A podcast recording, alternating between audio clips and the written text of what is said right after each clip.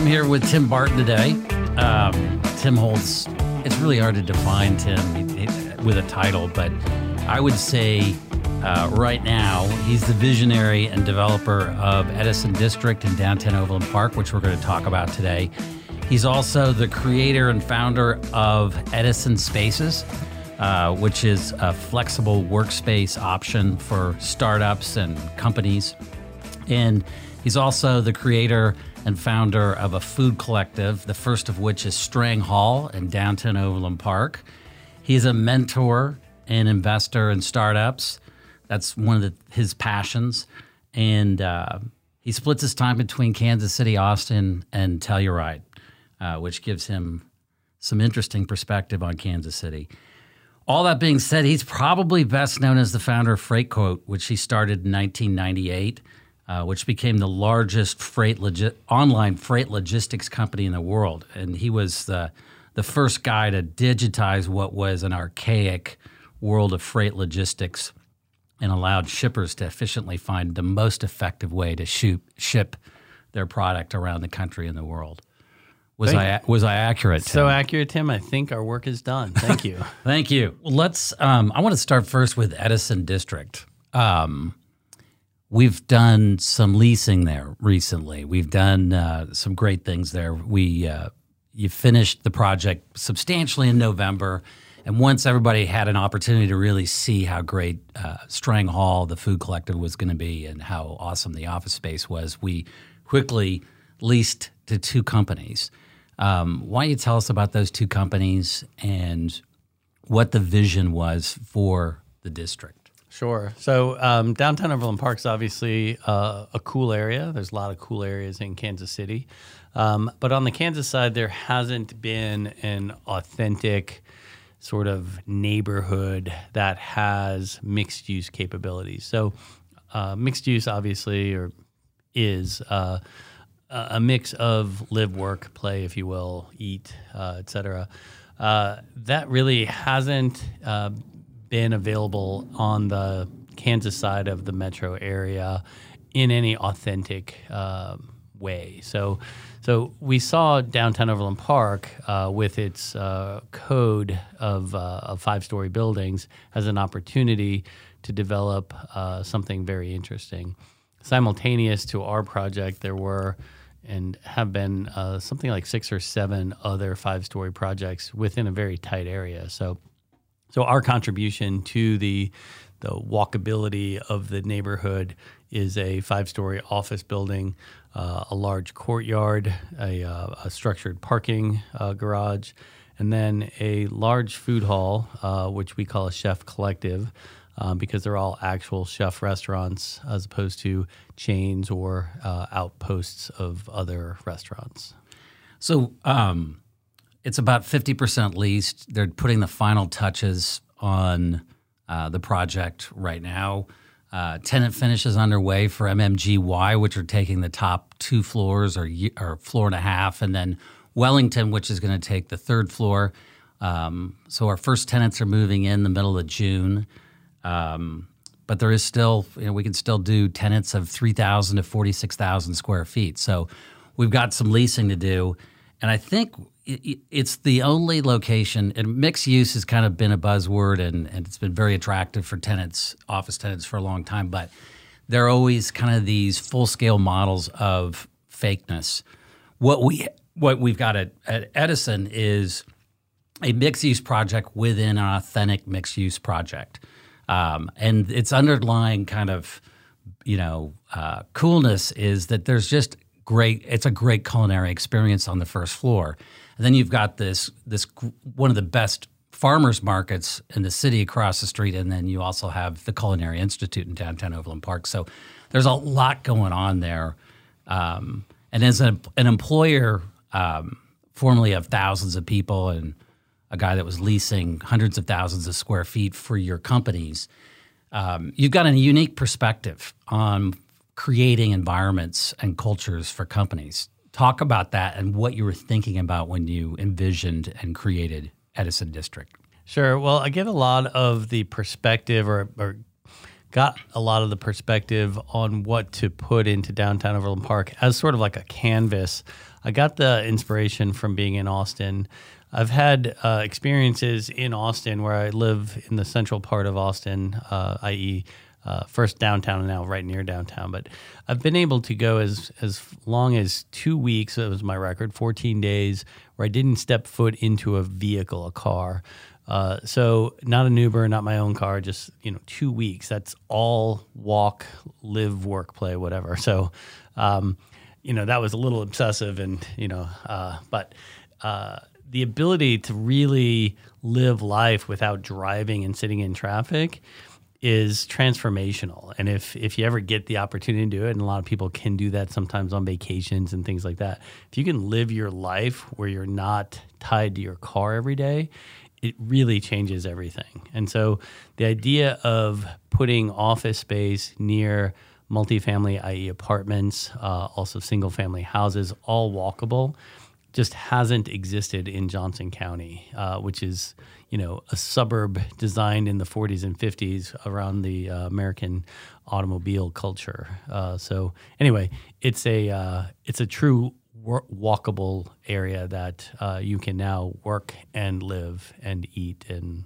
and enjoy your life. And so, str- you know, uh, Strang Hall. Um, it's not the traditional food hall. There's a lot of layers below it uh, that make it very interesting. And I think initially when you walk into it, it's very large. It's 13,000 square feet, so lots of room to spread out. Um, very high quality finish, uh, natural woods, um, a great bar. Uh, and then you've got outdoor space, which uh, is intimate, but what's surprising is it's the same scale as, as the, the Power and Light District. And then that flows into um, a four acre park, which is which the city of Overland Park already spent three and a half million dollars redoing. So it's interesting that um, after you know when we stop this shelter in, in place, you've got um, a project that's is quasi urban suburban, but you've got a lot of wide open spaces. Talk about um, could you first start talk talk to us a little bit about what makes Strang Hall different, uh, your use of technology, and how you're coaching up uh, the chefs that you've selected, and how you've selected them. Sure. Yeah. So you know the puzzle we tried to solve with this uh, business, with this project, is that we wanted to have interesting creative chef restaurants in our development. And we found out that that just doesn't come about naturally. Sometimes a chef has an idea, rounds up some capital, and maybe they open up their own restaurant. Um, but you can't just get that on command and say, we want something, can you guys come in? And so um, we built a model to solve that for ourselves and for other developers, whereby uh, we put up uh, the capital and the equipment, we put up all the we put together all the business functions with a very uh, heavy hand towards technology and automation. And then we recruited the chefs by saying, anybody out there ever dream of having your own restaurant? Uh, I think most people who work in a kitchen have that dream. Um, but we've been able to make that a reality for a handful of chefs. Um, and they're very excited to not just make their food uh, for uh, patrons, but to really interact with them, to see them at their counters talking to people and telling them what they're making and talking about uh, the local things that they're bringing in or stuff they get on special and, and make a special just that night that they run out of. Um, it's really everything we envisioned from the beginning, and that is truly authentic, creative uh, chefs bringing people joy and, and satisfaction from from what they're able to create. And uh, most of these people came from most of these chefs came from uh, sort of corporate kitchens and things like that. So they they always had to make the same thing uh, year in and year out the same way. Uh, and this just gives them the opportunity to say, "Hey, I found these oyster mushrooms at the farmers market. Guess what's on special tonight?" Uh, and we see that right this week. We're we're open currently for uh, pickups. Uh, and next week we open the food hall, uh, the dining hall again on Wednesday. Uh, but one of our chefs has a morel pasta special because he got a big supply of morel mushrooms. So, uh, yeah, and they sell right. out. So you better get there quick. yeah. I want to switch over to uh, Edison Spaces. Um, as a guy that's started a number of companies uh, and has been involved in a number of startups, um, again, you've got a unique perspective on the kind of space that startups need, uh, the kind of economic model that they could work under. Um, talk about Edison Spaces and um, and why uh, why it's different than co-work space. Sure. So um, we never set out to do co-working space, which is basically renting a desk in a larger space with other people renting other desks. That's just not something we wanted to do. Um, so really, what we try to solve and have solved is just some people need smaller offices than. Uh, than the traditional larger long-term lease. So, you know, maybe they need space for three people or even 18 people, uh, but they don't want to sign a five year lease. They just don't know what they're going to need in three years. Could be more space, less space, who knows? Um, so we we modeled our um, our business to allow uh, that flexibility, but also the pricing is not outrageous. When you get a lease for even five people, you need extra space for a conference room. You need extra space for a break room. When you take that out of the the actual tenant need, um, and share that because other people can use the conference room and can use the break room, uh, all of a sudden, you know, you get down to a price point where even though we offer month to month terms fully furnished with the internet included, um, it, it can actually be exactly the same price as a full long term lease. And that's that's exactly what we set out to do in that model, and it really did work that way. I want to go back to Strang Hall. Um, and the, the chef collective concept. Um, the uh, and your selection of chefs, um, you've selected the best of the best that don't yet have a restaurant. Um, and I think what's super interesting about Edison is it's the only office building that I know of anywhere that has a very high level, high end culinary experience at the base of an office building. And um, how did that feed into um, our attracting MMGY and Wellington to the project so quickly and giving us 50% pre lease? Sure. So uh, I'd say backing up, you know, our idea was we wanted authentic chef restaurants in the building. Um, that wasn't, we, we were looking for maybe one restaurant just to make it a cool place we had no idea when we started that we'd end up building this whole business around it with not just one cool, authentic restaurant, but six authentic chef restaurants in one space. It worked out way better than we had initially envisioned. Uh, the food is absolutely fantastic. And moreover, when we did the tours with Wellington and MMGY, we we in, in both cases we got to eat at the Chef Collective at Strang Hall, and the food is amazing. And I hate to say it, but it's almost like that's what sold them on the building. Now, yeah, it's a great neighborhood. It's mixed use. Their employees can walk to work and all the great things. But to have even a great restaurant in the lower level would be amazing. To have two would be unbelievable. But six, it's it's really a differentiator. It is, and I think uh, restaurants have uh, you know a shelf life. They start and they end, right? But the the cool thing about about the collective is is that it's dynamic, and it's always changing.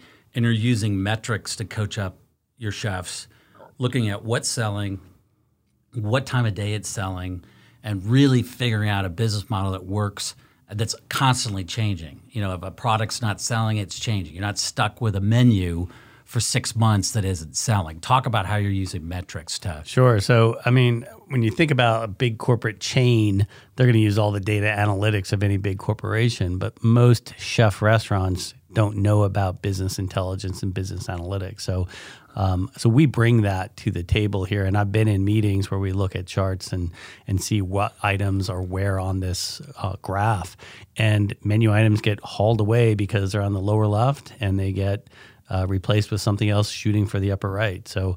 Um, so it's it's data driven creativity, if you will. Uh, these chefs have boundless creativity. All they got to know is what is the market like, and then they can remove the stuff that's not uh, getting adopted and keep on trying. So for a developer, having this quality of experience on the base you're building is going to allow you to charge more rent above because you've enhanced the environment uh, for your tenants. Um, and you know what we find is you know a developer builds an office building and then they lease you know a couple of spaces to a taco place and a hamburger place and an Italian place and sure enough within a year two of them have gone out of business and so they've got to go back in and refill them. So the sustainability of having something that's constantly dynamic where the chefs are coming in and out and moving on and food's changing yeah this um, model is designed to be evergreen. So if if something isn't a hit with the public, uh, that chef can overhaul their menu. Matter of fact, during this uh, lockdown, uh, we have had three chefs totally overhaul their menus, uh, and one chef is uh, a new chef coming in, so that'll be a whole new menu. Um, the uh, the environment allows for constant change, both daily with specials, but also periodically anything can be switched out. It's not about this one restaurant didn't work uh, it's about this space can always accommodate new creative chefs and, and great food. And I think partnering, your idea is to partner with developers across the country to help them solve a problem on the first floor of their, their office building. Absolutely. And believe it or not, we have uh, ongoing a bunch of uh, Zoom meetings this whole uh, lockdown period with developers around the country. And so uh, developers are still building and they still have this problem to solve. What I mean, I wanted to, to switch over to uh, your perspective on the, the, the tech startup ecosystem in Kansas City, um, and you obviously work across the country. Um, spent a lot of time in Austin, which is a, a, a major tech city. Um, what is different about Kansas City, and what are some of our challenges and, that we need to overcome to be better at what we do? I do mentoring in Austin as well as Kansas City for startups. They're not all tech startups. They're it's almost like you could say all startups are tech startups these days because every company has to have some level of technology and automation. But ultimately, uh, both towns have vibrant uh, startup environments. Uh, one difference is it appears that companies in Austin can raise capital better um, because they do announce some pretty big uh, raises by by different startups there. Um, but at the same time, there is plenty of capital in Kansas City. There are, I know of at least four VCs based in Kansas City. Um, so the good news is there's capital here. Uh, I, I, personally feel like the major difference between Kansas City and Austin startup uh, communities is that in Kansas City, uh, the startups generally have less capital and they end up working collaboratively across startups more. So it's more of a, a camaraderie and more of a, a, true community of startups. So if you think about the logic, if if you've got some seed capital, uh, you're going to collaborate with your other startup friends uh, as often as possible because you just need that sort of support and, and guidance and things like that. If you've raised $20 million, you can't possibly be hanging out with your you know cohort of other startup friends because now you've got a real business to run. You're hiring you know C-suite people and all this other stuff. So so that's what the where the difference starts. I think in Kansas City, you have a lot more collaboration across startups, and I think that makes for a more vibrant startup community. It's not, not as isolated. Thank you, Tim. Thank you, Tim. Before we close up today, is there anything else on your mind? I'm trying to come up with a good between two ferns. That's, the guy's too mean. It's just not, you could do it, but it's just not a nice name.